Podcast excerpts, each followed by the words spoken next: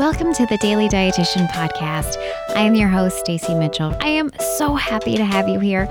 My goal for this podcast is to break down the latest health topics and help clear the clutter in the messy world of nutrition and fitness. We hope to inspire, educate, and entertain all things wellness. Join us as we talk with experts in their fields on how to feel our best in our own body and mind.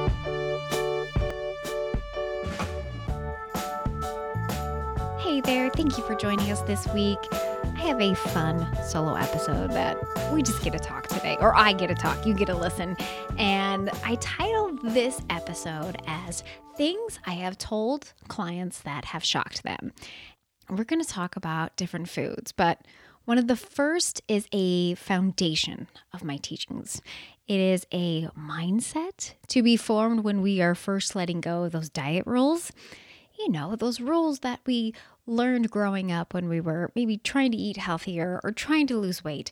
Remember back in the 80s when fat was demonized and then it takes a total turn and carbs are demonized. And I want to say here, this is kind of drop the mic. Food doesn't have morals. So if you eat so called good foods, that doesn't make you a better person. And if you eat so called bad foods, that doesn't make you a bad person. And really let that sink in. This is a message that I keep repeating, and I'm you're probably like, yes, Stacy, we know. We've heard this message many times in your episodes before. But again, let that sink in. So we are not telling our kids this message. We are showing them and telling them that food is food. It doesn't have morals. And that is such a great message, such a foundational piece to building your lifelong health. So let's talk about the food.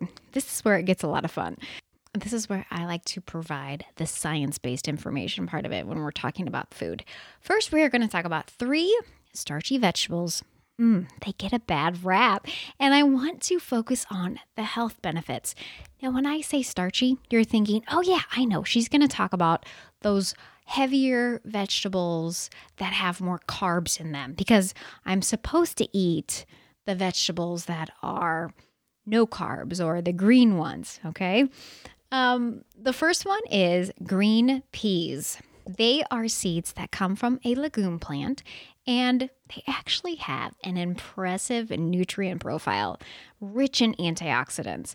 In one half cup of peas, they provide 62 calories, 4 grams of fiber, 4 grams of protein, 7% of the RDIs, recommended daily intake of iron, 12% RDI of folate, and other sources of vitamin A, vitamin K, vitamin C, thiamine, manganese, and phosphorus.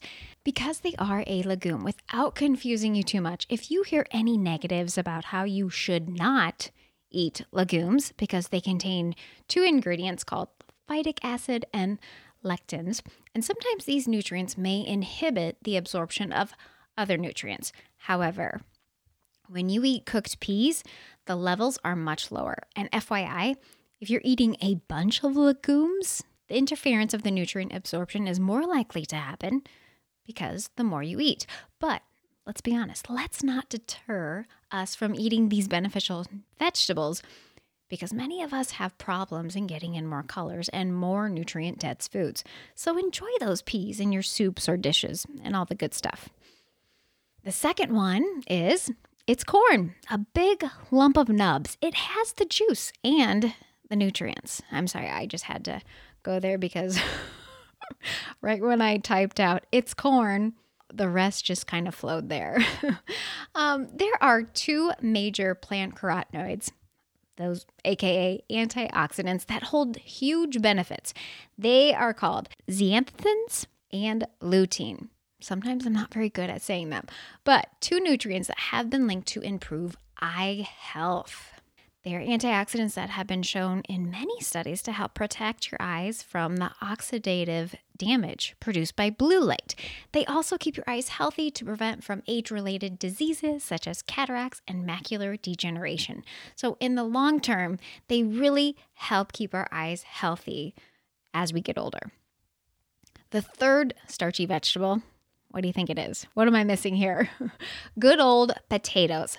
Not only are potatoes delicious and so easy to make for a quick and filling side at any meal, they are fairly inexpensive. Like other vegetables, they are rich in antioxidants, but one very unique characteristic about potatoes that many people do not know they contain resistant starch that may help reduce insulin resistance and improve blood sugar control.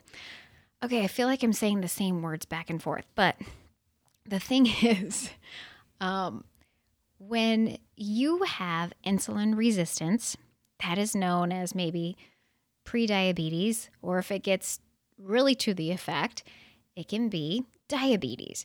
And when our insulin is resistant in our blood sugar, that is not good because the ener- we're not absorbing the blood sugar and using it as energy. So, without getting too complicated, this resistant starch can help our insulin be absorbed and therefore improve our blood sugars. Kind of gets confusing, but let's talk about resistant starches. They are fun to talk about. A resistant starch is a simple starch that passes through the small intestine without being digested. Makes sense, right? Starches that are resistant to digestion. Now, when we look at the body and we look at digestion, we put a food in our mouth, then it goes down the esophagus, then it goes into the stomach, then it goes into the small intestines. From there, it goes to the large intestines and out our body. So these resistant starches, they have fibers that pass through the large intestine where they ferment and feed your healthy gut bacteria. There's so much talk about gut health, and these resistant starches are key to feeding that good bacteria. Now, resistant starches can sometimes be man made and they sometimes come naturally in your foods. And there are benefits to consuming these starches regularly. There are benefits to consuming these starches as part of your regular diet.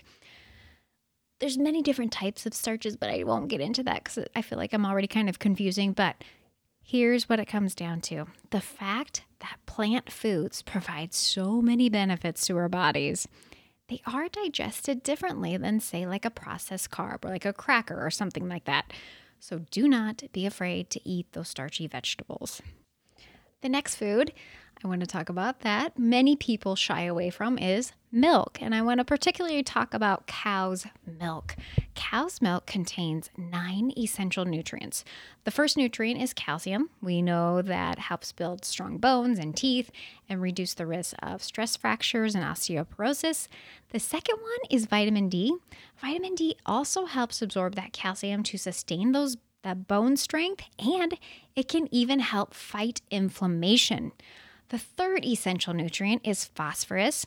Phosphorus works along with the calcium and vitamin D for that to keep our bones strong. It also helps support healthy tissue growth.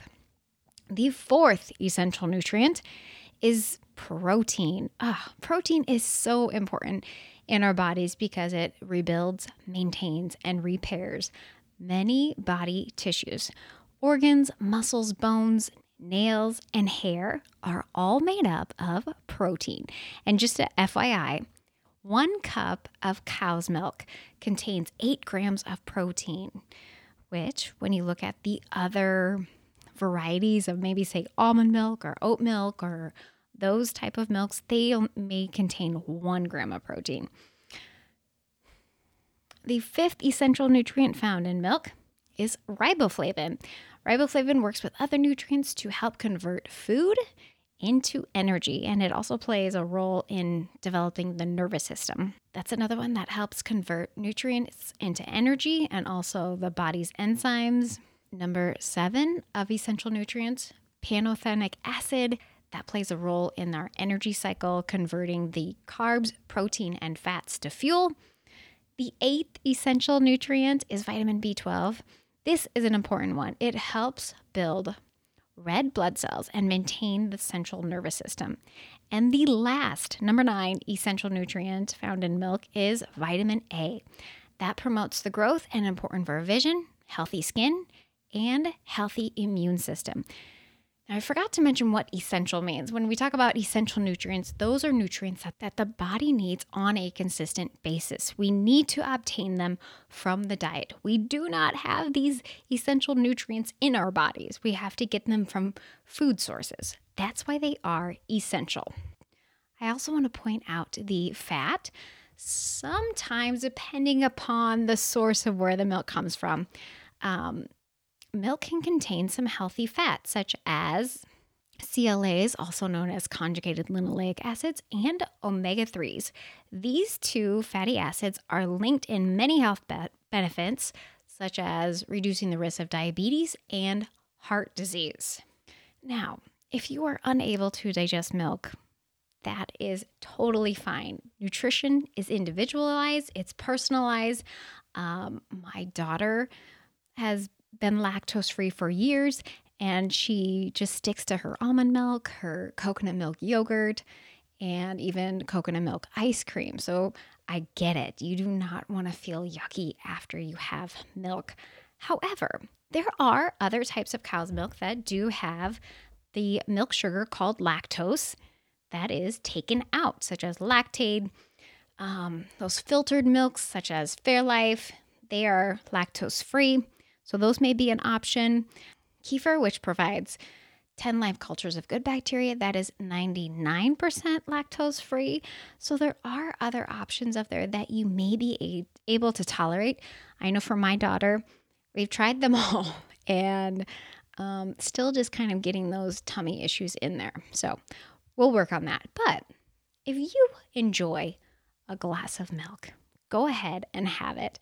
I know for myself, if I am a little bit hungry and maybe I'm out shopping or something, or I haven't, or I did not have a filling breakfast, I will enjoy a latte because I know it has protein, it fills me up, and I'm good to go. The next food is pasta.